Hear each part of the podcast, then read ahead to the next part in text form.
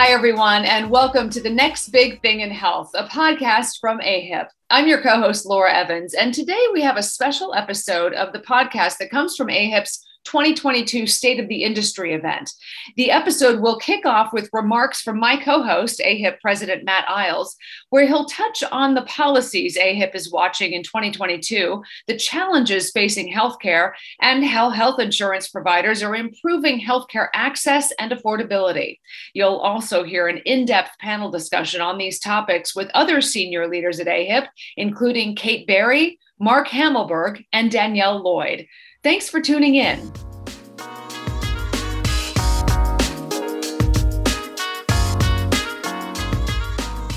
Good Morning, everyone, and thank you all for attending the State of uh, the Industry event today. Uh, so, guiding greater health, you know, it's really as simple as, as motivating and as multifaceted, you know, as that. We know right now that Americans are more focused than ever on health they're prioritizing both their physical, uh, mental health well being. Uh, they're fighting to emerge from a global pandemic. And greater health isn't just a policy issue here in DC. Um, it's an essential national priority as Americans continue to lead on the global stage. Uh, healthier people uh, lead to a happier, less stressed nation. And we all know we're feeling the stresses these days. Um, and we're hoping that with better health, we can all come together as a nation as well. Good health improves everything from relationships, quality of life, uh, the ability to build a successful business. It enables people to thrive physically, emotionally, socially, financially. And that translates directly to a stronger America, both locally and around the country. Um, with those goals, those values that inspire America's health insurance providers, we're here today to share uh, some really important information about how we see the future unfolding. We know we're about guiding and supporting consumers through their healthcare journey, uh, advancing mental and physical health. Uh, that's more important now than ever. Collaborating with our provider partners to deliver high value, high quality care, and turning healthy insights into helpful innovation. And that's why for 2022, uh, our focus, our vision for this year and beyond is leading solutions and advocating for policies that will result in healthier people, healthier families, healthier communities, and really a healthier nation. Our commitment to action for 2021, it's really more than just a vision. Over the last year, we've been fighting every day for the people that we serve with a focus on ensuring that they get affordable, high quality, and equitable healthcare. It's what they need, it's what they deserve. And we believe that no one should ever face a surprise medical bill that can lead to financial ruin. That's why we've worked so hard to protect Americans from crippling surprise medical bills. We've backed the Biden administration's efforts to this end. Um, we know that this practice has harmed and bankrupted too many hardworking American families. Uh, we also supported uh, passage of the No Surprises Act to protect patients from receiving a bill for care that they couldn't choose, um, or from a doctor they might not even know had treated them. Uh, the No Surprises Act, it's really a crucial step in relegating surprise billing to the past. But even now, we know there are entities out there, private sec, private equity backed physicians, and other organizations that are fighting to reverse those protections now in court. And with the law under attack, uh, with multiple lawsuits, and I know we'll get into this uh, a little bit more, AHIP continues to fight and protect the law, filing friend of the court briefs to make clear that patients deserve these protections. They deserve access to affordable care, and they deserve access to competitive healthcare markets. We've also been advocating for solutions to expand coverage um, our members are all about expanding coverage to more Americans. Uh, we want every American to have the financial stability and peace of mind that health insurance offers. Um, and as we know, everyone's trying to overcome the effects of the pandemic. We at AHIP have supported many solutions to ensure that all Americans can have access to affordable health insurance. Let me just list maybe a couple of these efforts uh, including uh, continuing the improved subsidies uh, that were part of the American Rescue Plan Act or ARPA. Uh, which are helping people today uh, buy coverage in the individual market. Um, expanding enrollment flexibilities for low income people and families, uh, continuing support for employer sponsored insurance, including the renewal of authority to provide first dollar coverage for telehealth in high deductible health plans. We've seen remarkable results. A record 14.5 million people now have coverage through the individual market a record 81 million people are covered and participating in Medicaid. Uh, nearly 29 million are participating in Medicare Advantage plans. Um, and employer provided coverage has also shown extraordinarily uh, strong resilience through COVID 19 with affordable access to care, effective ways to improve health, and financial security for almost 180 million Americans. And the coverage that people have continues to improve. Medicare Advantage plans, for example, have flexibilities to provide members with even more impactful benefits from transportation and meal delivery benefits to companion care. Telehealth coverage. We know how important telehealth and virtual care has been dramatically expanding uh, through COVID, and patients now can get the care they need when they need it, including mental health support. In Medicaid, we're seeing new programs and community partnerships that are providing healthy meals, exercise programs, improving individual health, and reducing social barriers to health as well. We know that everyone deserves healthcare access, regardless of the individual qualities that make each of us who we are, from our race and zip code to gender, age, and how much we earn. And we're working together to improve our outreach to underserved communities and to combat social factors that can lead to poor health conditions. At AHIP here, we've expanded initiatives to provide health and financial education to underserved communities. Through the pandemic, health insurance providers have also put their community relationships and partnerships to use with new efforts that build on our longstanding commitment to improve health equity, which is critically important. Uh, last year, our Vaccine Community Connectors program just as one example, help connect uh, more than 2 million seniors from at risk communities against COVID 19 in less than 100 days. Um, our member companies have brought culturally ap- appropriate care to communities too. Uh, just a couple of examples here Oscar Health's Culturally Competent Care Grant Program tailors healthcare services to meet patients' social and cultural and linguistic needs um, or Blue Cross and Blue Shield of Texas's uh, program, which is partnering uh, with the healthcare advocacy organization to support local agencies across the state focused on reducing social and health inequities, especially in communities of color affected by COVID 19. Or LA Care on the West Coast, which has launched a new health equity department with a focus on equity issues involving employees, members, and vendors. We're doing our part to improve health equity, and we're not going to waver from this commitment.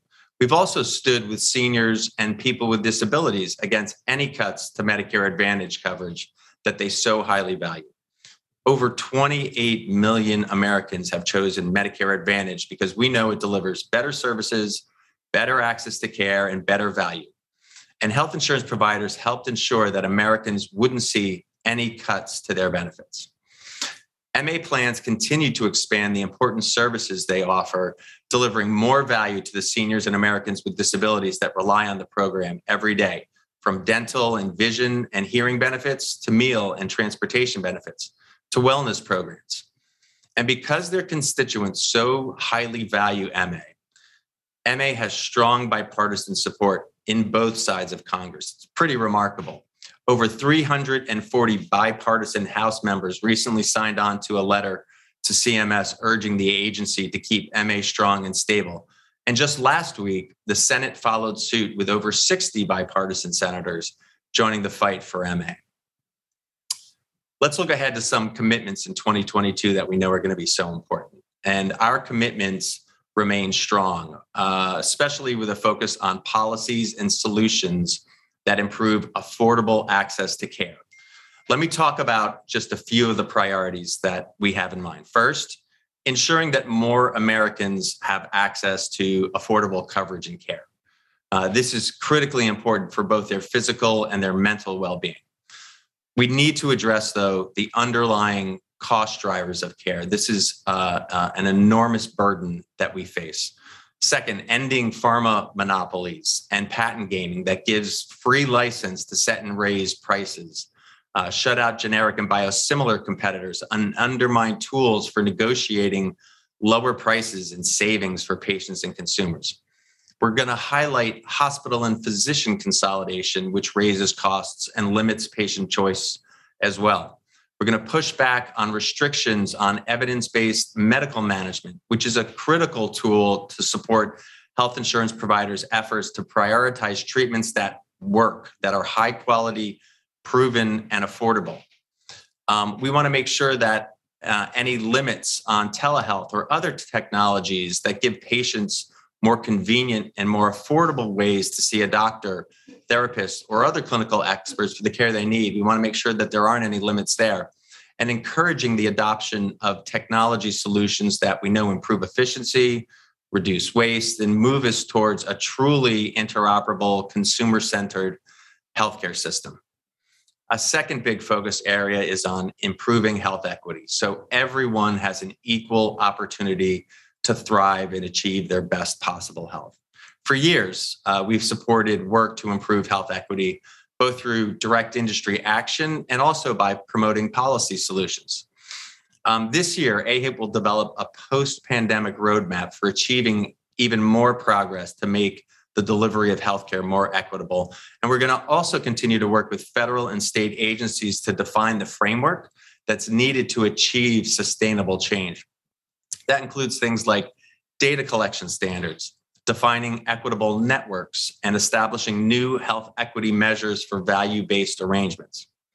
Third, we're working together uh, not just to overcome COVID 19, but also to develop a clear vision for the post pandemic healthcare world. Um, and I know all of us can't wait to get to that point, but there's a lot of work that remains to be done until we get there. We need to maintain the coverage gains so that those who were protected during the pandemic will be protected after it. That includes extending the marketplace subsidies that I mentioned earlier that have made uh, health insurance coverage so affordable for so many Americans. Uh, we're also partnering with states to define a pathway for Medicaid redetermination.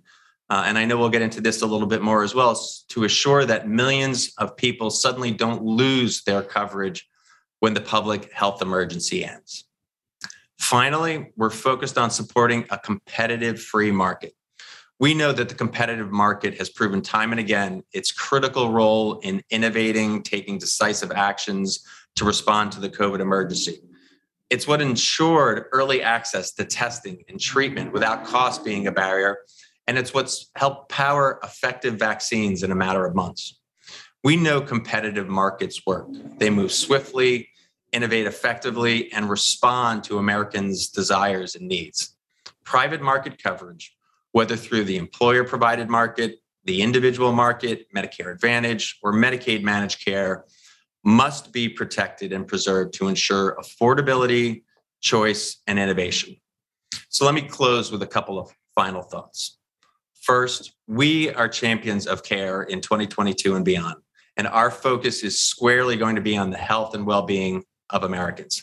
I really can't stress that enough. It is top of mind for us at AHIP here every single day. Our reason for being is to ensure that Americans can live lives to their fullest, to be blessed with access to affordable health care that ensures their financial stability as well. Everything we do is in service to guiding greater health. And we're not going to shrink from the challenges that may face us and that lie ahead because we know how high the stakes are. So now I'd like to turn it over to a panel of AHIP experts and go a little bit deeper uh, into our patient centric vision. And let me introduce them to you. I'm really uh, proud and excited to have them here with us today. Kate Berry is Senior Vice President of Clinical Affairs and Strategic Partnerships. She works directly with the chief medical officers to understand how they are thinking of the latest clinical issues and research, including COVID 19 mental health care access, women's health, and health equity. Danielle Lloyd is Senior Vice President of Private Market Innovation and Quality Initiatives. She's an expert in areas that include clinical quality measures, value based care, and AHIP's new privacy priorities for protecting Americans' healthcare data. And finally, Mark Hamelburg is Senior Vice President of Federal Programs. He's an expert in policies that impact Medicare Advantage and Medicaid.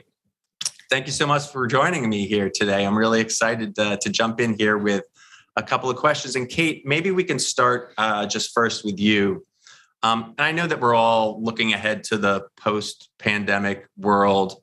Um, maybe you could share a little uh, perspective on what the chief medical officers are thinking about uh, as they look ahead to uh, a post pandemic world.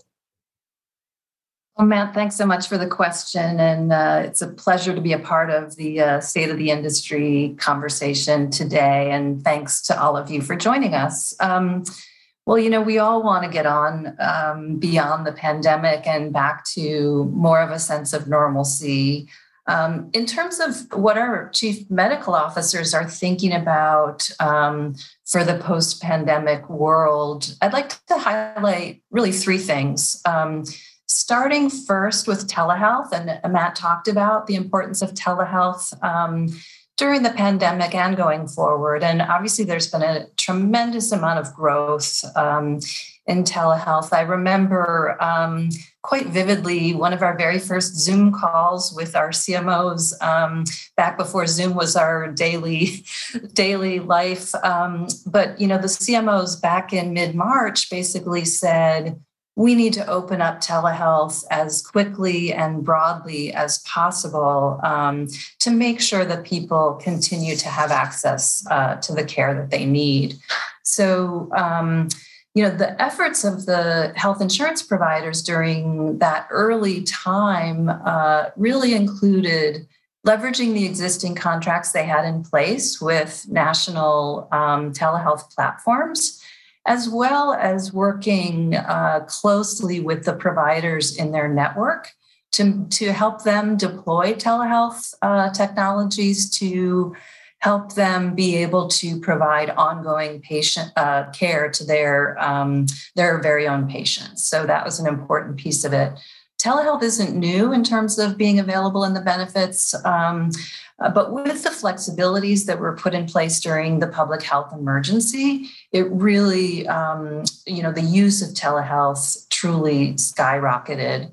Going forward, um, the CMOs are really thinking about how do we integrate telehealth with um, you know the healthcare system more broadly so that people get the right um, the right care at the right time in the best setting whether that's uh, virtual or in person um, and actually you know the ability to integrate telehealth with the overall system is much more likely to happen in value based payment arrangements, which is the second um, sort of the second theme that I wanted to highlight.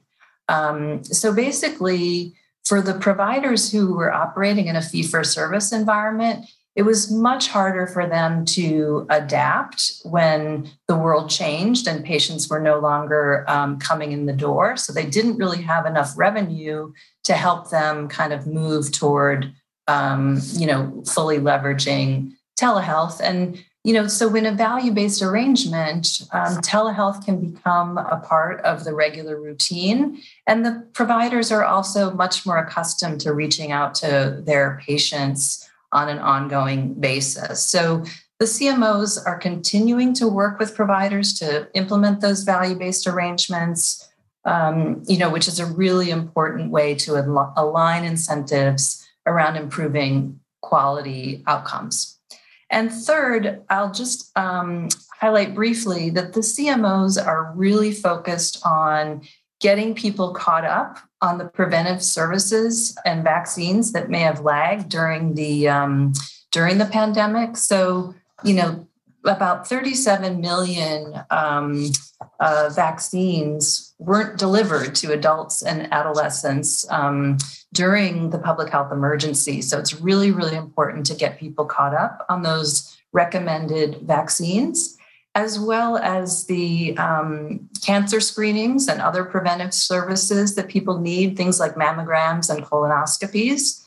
So, the way that the plans are trying to increase the use of those recommended preventive services is doing outreach directly to consumers and the, their members to encourage them to catch up, making them aware of, of um, where those services are available and that they're, for the most part, almost all available with no cost sharing. And then they're also um, working with providers to make sure that they're reaching out to their patients as well. So back to you, Matt. Thanks for those perspectives, uh, Kate. Now that's uh, a, a, really um, interesting and I think important way to think about the you know the future that I know we're all looking forward to. Um, and just a reminder, I know that uh, you can uh, for people who are uh, uh, participating here today, you can post a question um, we can uh, get to some of them too. So just want to remind people that we'll be uh, taking uh, audience questions as well. But um, as we sort of uh, uh, gather those together, maybe Mark, um, why don't you maybe share a little bit about what the end of the pandemic could mean for important shifts uh, for people who qualify for Medicaid, for Medicare? What are the issues and areas that the AHIP team is watching closely for in, in these markets? Sure. Uh, thanks for the question, Matt. hello, everyone. Uh, well, I'll start by saying that a number of the clinical issues that Kate mentioned sort of cut across programs, but many of them are of particular interest uh, in Medicare and Medicaid. So I guess what I'll highlight are really the implications from some of the COVID relief laws that were enacted and some of the regulatory flexibilities that were provided that are really tied to the public health emergency. When that ends, it could trigger some uh, particularly significant benefit changes in both programs. And as you alluded to, um, it could have some very significant impacts on the numbers of people who are eligible for Medicaid. So let me explain what I mean by all this. Um,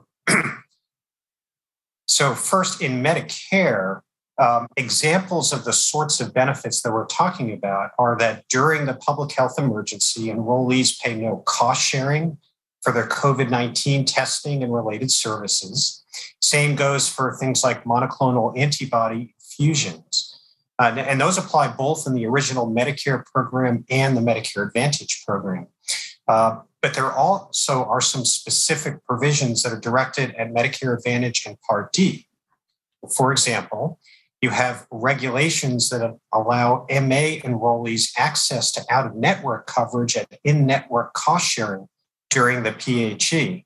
While it isn't 100% clear under these administrative rules what the exact trigger will be at the end, as a general matter, sometime in or about the end of the PHE, those provisions will will end. MA and Part D sponsors have also been given flexibility to waive or reduce premiums and make mid year benefit enhancements during the PHE. So some of those flexibilities are going to end. And for Medicaid, similarly, you've got a number of important benefit provisions specifically tied to the end of the public health emergency like a requirement ensuring that all states provide coverage without cost sharing for the uh, for the COVID nineteen vaccine, for administration costs, and for testing and treatment, and a number of operational waivers that were given to states in in running their Medicaid programs, and they'll end at the end of the PHE or some uh, specific period after. And as you and I both alluded to, maybe one of the most significant impacts that'll have um, shifts, potential shifts across different uh, programs and products relates to eligibility in Medicaid. Uh, now, as, as a reminder, when the PHE began, one of the earliest pieces of relief legislation gave states an increase in their federal Medicaid matching funds. In return, the states agreed to maintain Medicaid eligibility for their beneficiaries through the end of the public health emergency. So basically, what that means is states have not been doing their regular eligibility reviews and disenrolling people when they no longer qualify. So now we've gone through almost two years, and incomes and other conditions have changed, and some people are no longer going to be eligible. In fact, we now have more than 80 million people in Medicaid and CHIP, and there have been estimates that millions could end up losing coverage when this process kicks in. These are just projections at this point. We don't know for sure, but it, it is going to be potentially quite disruptive. For those who do lose coverage, many will likely end up in the individual marketplace and some potentially in other sources of coverage like employers. Now, this is a significant concern for CMS and for us and many stakeholders. Um, both the people who lose coverage and the people who remain eligible, but at least temporarily could run into barriers in this process because of processing delays or other problems, including, for example, states may not have their updated addresses and they actually never contact them and give them the opportunity to go through the reprocessing. So this could result in a number of people losing coverage, not really because they're no longer eligible, but just because the process has uh, has at least temporarily kick them out of coverage. So that's something that we are tremendously focused on and uh, is going to be one of the big issues once the PHE ends. Yeah, that's going to be a huge issue, Mark. Thanks for flagging that one. Uh, Danielle, maybe we could turn a little bit to the explosion in the use uh, of technologies uh, that we've seen by patients, physicians, especially through the pandemic to address health issues. What are some of the opportunities that are top of mind for you, and what are also some of the risks I think that we need to highlight? Well, I think the um, important thing to highlight here is our recent privacy announcement. Um, we think that Americans deserve better access to personalized and actionable information on which to make their healthcare decisions, but at the same time, they deserve uh, to, to know that that information is being held private and secure. And uh, as you noted, uh, technology is exploding. It's it's evolving rapidly. We're generating actually exabytes of data in healthcare now. Um, that's a new word. A new word we have to enter into our vernacular. Um, and we're also sharing it um, more commonly with our partners to develop solutions that can really help improve quality, make sure that care is more equitable, and uh, improve costs, make it more affordable. Um, so it's things are changing very dramatically. And at, at the same time um, we've seen during the pandemic that the, there are bad actors out there. And those bad actors are also getting more sophisticated and determined and we need to stay a step ahead. Um, the health insurance providers have always been at the forefront of protecting health uh, information for consumers. But with this release of uh, documents that are now up on our website the industry is reaffirming its commitment and it's also providing some concrete recommendations for how how we do just that as a nation that we can all stay ahead and ensure the information is private and uh, secure. So there are three documents i'll really quickly tell you what's out there. The first is uh, from the board of directors. It's a set of core priorities. It's got five main themes. The first one of it is that uh, consumers should uh, have easy access to their information, but um, they also should uh, know how it's going to be used, right? And whether or not it's going to be shared. The second is that the information should be held private and secure no matter who holds that data. Right now, the Health Insurance Portability and Accountability Act, or HIPAA, only applies to plans and providers and some of their business partners. So any of the health information outside of those organizations is largely ungoverned right now. The third piece is that we think demographic data should be collected. Um, we're thinking, you know, race, ethnicity, disability status, that sort of thing. But it should be used to, uh, to it should be leveraged to improve quality and ensure that we're reducing disparities in care. It obviously should not be used to discriminate, whether intended or unintended. The fourth is that these sorts of technologies like apps and digital platforms that are currently outside of HIPAA, um, they really need to make sure that they're building in protections within those uh, particular technologies.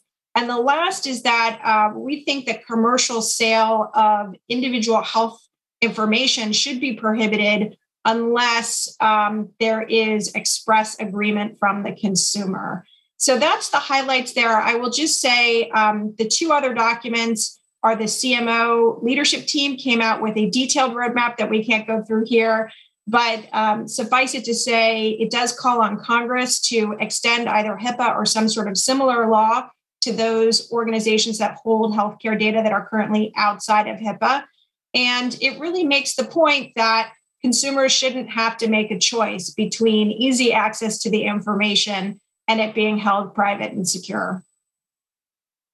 Thanks, Danielle. Um, so maybe I'll, I'll, I'll have a, a, general question for, for the group, uh, a topic that I know that we discuss often uh, in our different uh, meetings that we have internally, and it's really around innovative drugs. Um, and whether it's vaccines uh, for COVID, new biosimilars, or uh, treatments for Alzheimer's disease, um, how do you think we should uh, balance evidence, affordability, and access, uh, knowing what we're seeing by way of the pricing for some of these new products. And I don't know who wants to take that one first, whether uh, Kate, you or Mark uh, maybe can jump in on there. I'm happy to start. And I know that um, Mark and Danielle probably have a lot to add to this, but I would start by saying that. Um, you know the chief medical officers of the health insurance providers you know lead teams of experts who routinely review evidence on new drugs new um, treatments new devices et cetera so they really do um, constantly you know review new things that are coming out innovative um, treatments and technologies i think you know matt you mentioned the vaccines i think that's a huge success story we are all thankful that those vaccines um, for COVID were made available so quickly and and um, you know have been widespread. But I think um, you know the one one example, and you mentioned the Alzheimer's um, treatment recently. I mean that's an area where um, you know the evidence sort of shows that we don't have um, confidence in the safety of that treatment nor the effectiveness of that treatment um, Aduhelm and um, and that also is you know the affordability is a big challenge as well. So that's an example where um, you know the the cmos kind of looked at everything and uh, essentially would say, you know, we don't have a safe, effective treatment, um, and nor is it affordable for individuals or for the system. So I'll leave it at that. Yeah, I, I thought that was a great summary, Kate. Maybe the only uh, a couple points of emphasis to build on that. I think through the process of, and again, I think the Alzheimer's class of drugs is a perfect example where, uh, as we were discussing um, uh, the proposed national coverage determination that CMS has put out for comment, repeatedly what we heard, the concerns that we heard from our uh, CMOs and others, was focused on the adverse patient impacts. And I think it's uh, particularly when you've got health plans that have to be responsible for the entire you know, sort of uh, care for people, that they are very person uh, centered and focused on what the overall implications would be. And they repeatedly said that while the evidence was um, quite uh, minimal we th- on the on the actual benefit to the drug the adverse impacts that were documented through the clinical trials were really quite large so it, it really does sh- it's a sort of a microcosm of the sort of assessments that plans uh, uh, are always always considering ways to ensure that treatments that work need to be covered and accessible for people but where you've got sort of low value care if you want to call it that uh, that those are the uh, the issues that can uh, cause you know serious health issues for people and and can uh, adversely impact the overall uh, affordability of the program. Just one of the things, just to take the, in, in terms of affordability. Um, again, if there was a different clinical profile for these drugs, it'd be one thing. But given the clinical profile, recall that the um, actuaries at CMS, when they were setting Part B premiums, uh, for um, the Medicare program for 2022 before they had a sense of what the coverage would be. Um, basically, estimated the largest increase in Part B premiums, I believe, in the program's history because of the contingent costs of this drug. So it's just, you know, these have flow through implications, not just for people with this so horrible disease, but for all Medicare beneficiaries.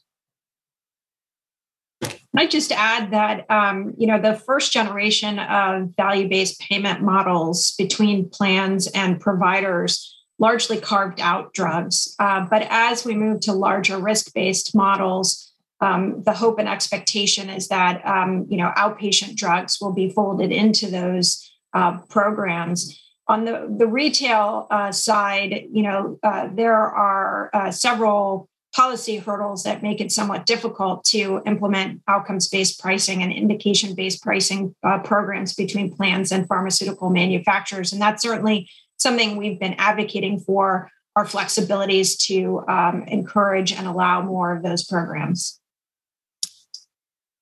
Great feedback on uh, from all of you. Thank you for sharing those perspectives.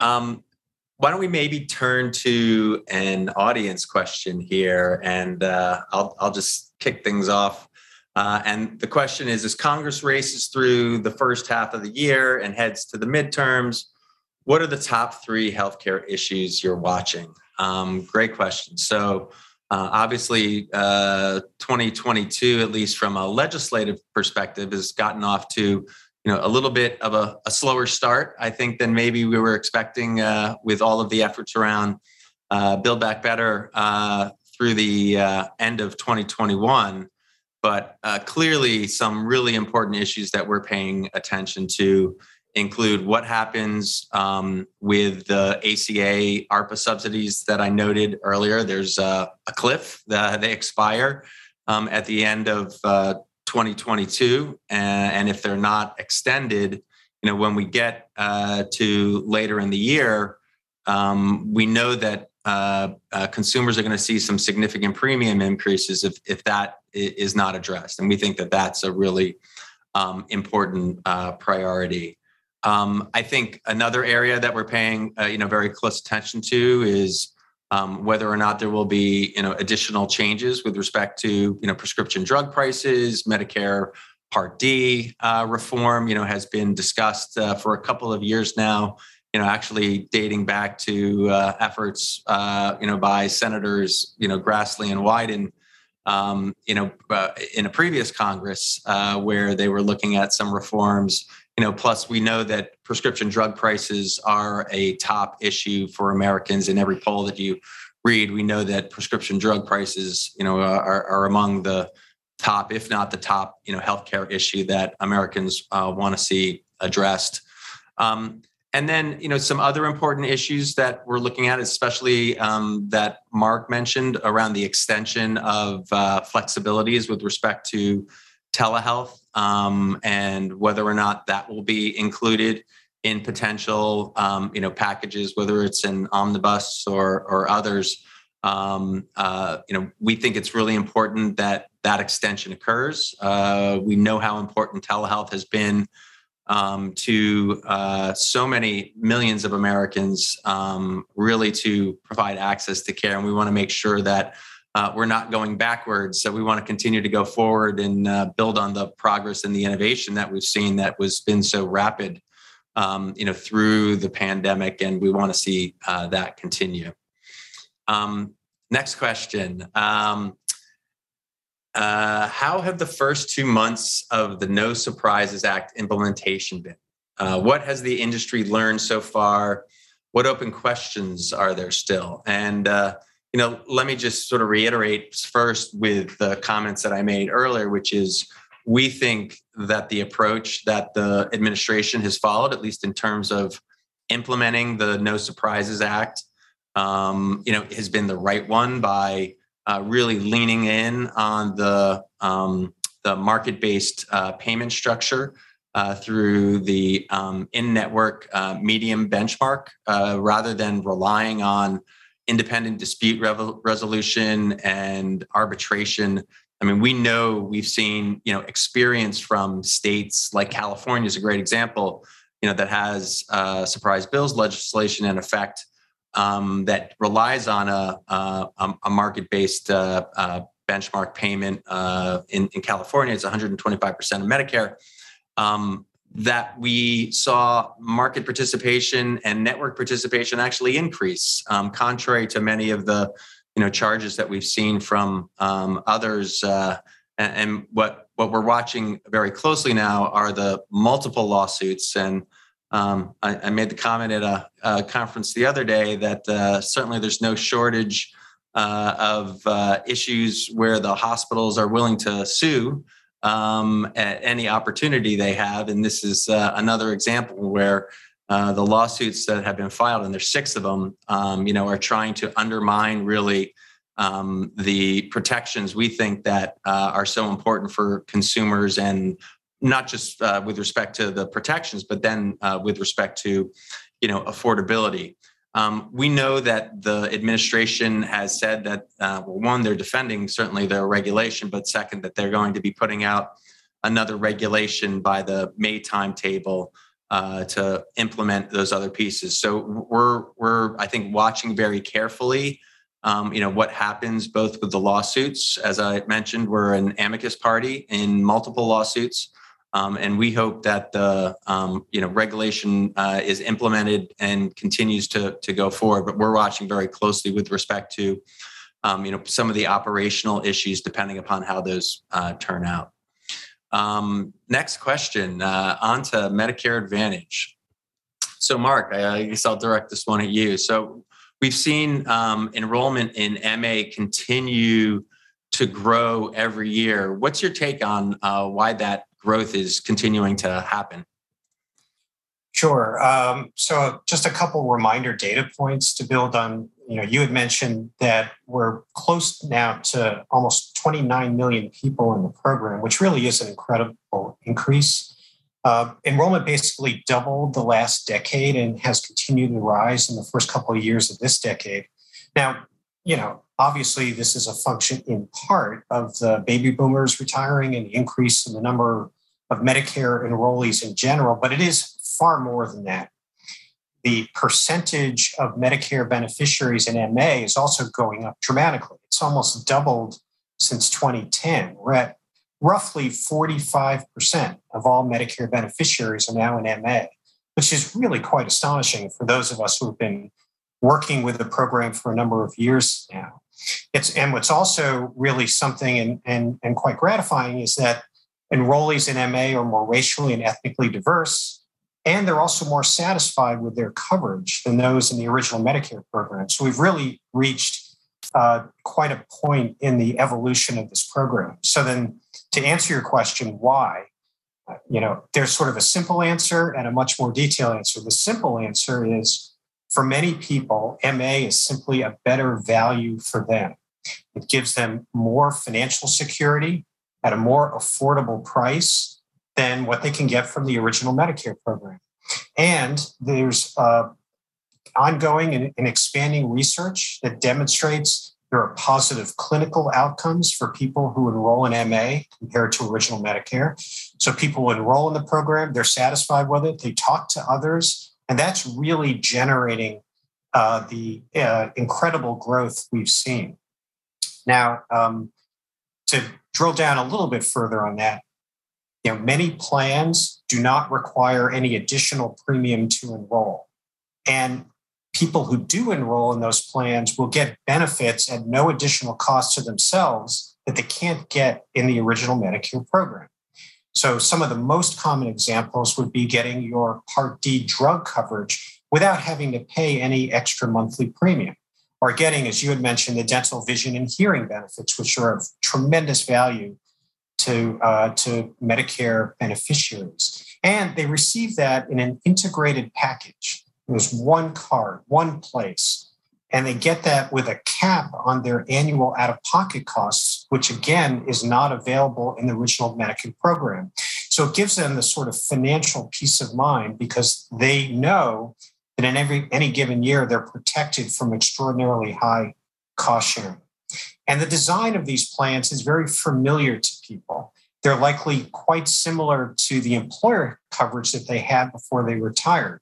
For example, they often have co-pays for physician visits rather than um, you know, 20% cost sharing like you see in original Medicare. And I mentioned this out of pocket limit, which is incredibly important. And plans have really been able to demonstrate that many of the services that they provide through their network providers, like managing chronic conditions, uh, integrating and coordinating care, and providing more telehealth options. You know, the word gets out. People um, take advantage of these programs. They find them value, eh, valuable. They stay with the program. The program continues to grow. It's also really important. I think there's been a lot of um, uh, emphasis on this publicly that MA plans that begin to offer new types of benefits that address various social barriers to better health. Uh, wellness and uh, nutrition, you mentioned some of these earlier, transportation, in home caregiver services. Um, and you've got um, you know, research that is showing that plans are really making some substantial progress in reducing disparities, at least in certain metrics, like getting annual flu vaccines, diabetic eye care, and kidney exams. All of these are incredi- incredibly important. And that's on top of the expanding research, research showing the quality of care uh, that um, uh, enrollees in Medicare Advantage programs have been getting. So I think it's really for uh, beneficiaries, it's value, it's the services, it's the design that gives them more and, and allows them. And, the last thing I'll mention is the choice. In most communities in the country, people can exercise choice to find the option that best meets their particular needs. And that's a very, very powerful thing for people in the country. Thanks, Mark. Um, so, next question looks like probably uh, directed at you, Danielle. What's happening in the privacy area now uh, that has made AHIP uh, take this issue on? Um, and what's happening uh, when so much of this issue has been left up to the tech companies? Yeah, so um, you know, like I was uh, talking about before, you know, part of it is, as you pointed out, right? Technology is just changing so uh, dramatically, right? Um, we're using more of it and at the same time you know in putting more data out there right there's more of a risk.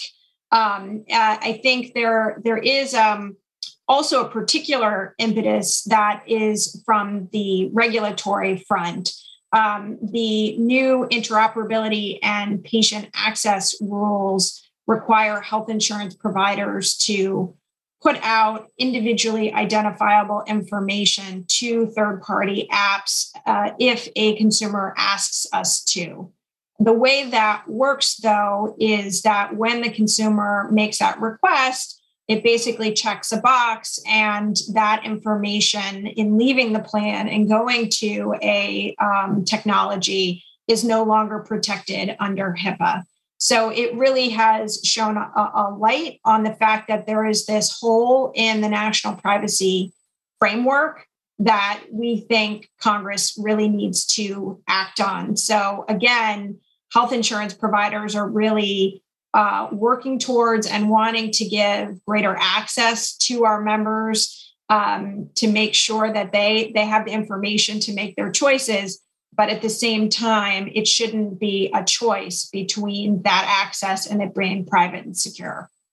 Yeah, highlighting that that sort of chasm between the protections uh, under HIPAA versus uh, outside of HIPAA. It's, it, it's really important that people understand uh, the implications of that. So, next question looks like Kate probably bring you into this one. So, what are some of the essential actions uh, to address issues with respect to health equity this year? Where do you think our focus should be? Well, I mean, clearly the uh, pandemic brought um, long-standing inequities in access to um, healthcare and in outcomes, um, you know, to the forefront, and those um, really affect communities of color and other vulnerable and underserved populations. Um, two of the big things that, you know, I, I would say our industry is working on with many others um, that I think are really important to make progress in the health equity um, area include developing standards for collecting um, information on patients and consumers' demographics, and also building consensus on how to incorporate health equity measures into value based care. So, the reason the data standards are so important is because without them, it's really difficult to understand what kinds of interventions or what kinds of programs are really going to help address those health inequities. So we really need to have, um, you know, the the the data on the patients and the consumers available, so we can, you know, build on programs that are actually uh, improving on um, uh, reducing health equities, I should say, and also you know um, you know stopping programs that are not having an impact. So that's a really important piece. It's also key to recognize that um, the collection of that data or for you know individuals to provide that data really has to be voluntary because it, is their personal information and they may or may not want to share it. So it's important to have standards for how that information is collected. And the other um, point around, um, you know, basically incorporating health equity measures into value-based programs, again, it helps to um, provide incentives to everyone to improve health equity or reduce reduce health inequities, I should say. So these are areas where you know the health insurance industry, the health insurance providers are really doing a great deal of work, um, again, with many other stakeholders to make progress in those two key areas. Thanks, Kate. Yeah, that, that data piece is so critically important. I don't think it's you know been widely known or recognized um, just how important it is for us to get those data standards you know right in order to uh, really make a difference on equity. And so I, I think we probably have time for one more question. And Kate, you're very popular here today, so uh, uh, an important uh, issue mental health right we've all known what a big impact it's had on so many uh, individuals um, both before the pandemic but especially through the pandemic um, what are some of the things that you think we can do in the short term to improve uh, mental health care access yeah, this is a really challenging and such an important area um, to work to improve. And um, clearly, you know, we are in an era, in a time where the demand for behavioral health care is to some extent exceeding the supply, if you will. But really, I think there are three things we can um, work on in the near term to try to improve access to behavioral health care. One is continuing to leverage telehealth. We've talked a lot about telehealth, but over 60% of the telehealth visits now are for behavioral health um, conditions. So that's an area where it really does help to provide, um, you know, more convenient access um, and to really um, actually give clinicians more visibility to some extent into an individual's um, environment, which may actually be helpful um, for their counseling or therapy or treatment that they're experiencing. Another benefit of telehealth in this arena is that it actually can help address um, stigma to some extent, which often um, may prevent people from seeking care for behavioral health care. So, um, you know, with telehealth, you can get access to counseling and other services um, without potentially leaving your home. So, I mean, it's helpful with stigma, stigma as well. Um, the second area I would highlight, um, you know, that is happening today and we can continue to build on, which is integrating behavioral health care with primary care. Primary care is where most people get their, um, you know, most of their care. And so if we can provide tools and resources and support to primary care providers to be able to screen for behavioral health issues and to know where to refer people if necessary, that can really also improve access. Um, and I want to just highlight that last week, AHIP released an issue brief on that topic with um, many examples of what health insurance providers are doing to collaborate with providers and promote access to behavioral health care through the primary care uh, setting. And then, third, um, I think another really important area um, in the behavioral health space is to uh, improve the ability to measure quality. So, in behavioral health, um, you know, we sort of lag a bit to um, compared to the rest of medical care in terms of the um, you know use of quality measures. Um, so some progress is happening in this area. I want to highlight the Core Quality Measures Collaborative, with with um, which AHIP started and uh, uh, runs in partnership with CMS. Um, so the Core Quality Measures Collaborative is working on um, measures in the behavioral health space. And there's also some promise with um, the concept of measurement based care, which basically, um, you know, where uh, providers use standardized tools to assess and diagnose um, people with behavioral health conditions. And then finally, I mentioned stigma in the context of telehealth but i do think that you know stigma remains a challenge in terms of you know people um, maybe being reluctant to seek care for behavioral health issues. So we have to continue to chip away at that. And in some ways you know maybe it's a bit of a silver lining with the pandemic that we're all um, much more commonly talking about the um, anxiety and stress and um, you know isolation that we've all experienced from this very disruptive time. Yeah hopefully once and for all we can put the stigma of mental health uh, behind us uh, with this. Well i just wanted to thank uh, my ahip colleagues for joining me here today. Also wanted to uh, thank you all of the participants who joined us. Uh, we hope that you found it uh, valuable and a good use of time um, again, thank you so much for joining our annual State of the Industry event. I uh, just want to uh, close with two uh, mentions. One, there'll be a survey uh, that's uh, going out. really appreciate your feedback about this. And second, um, AHIP's uh, National Health Policy Conference and Government Programs Conference is coming up in March. Um, it'll be virtual. it will be a great event with so many wonderful speakers, great sessions. Um, hope that you all take the opportunity to register uh, for the conference. You can just go to ahip.org and find out more details. But thank you so much. Appreciate all your time uh, and participation today. Have a good rest of your day.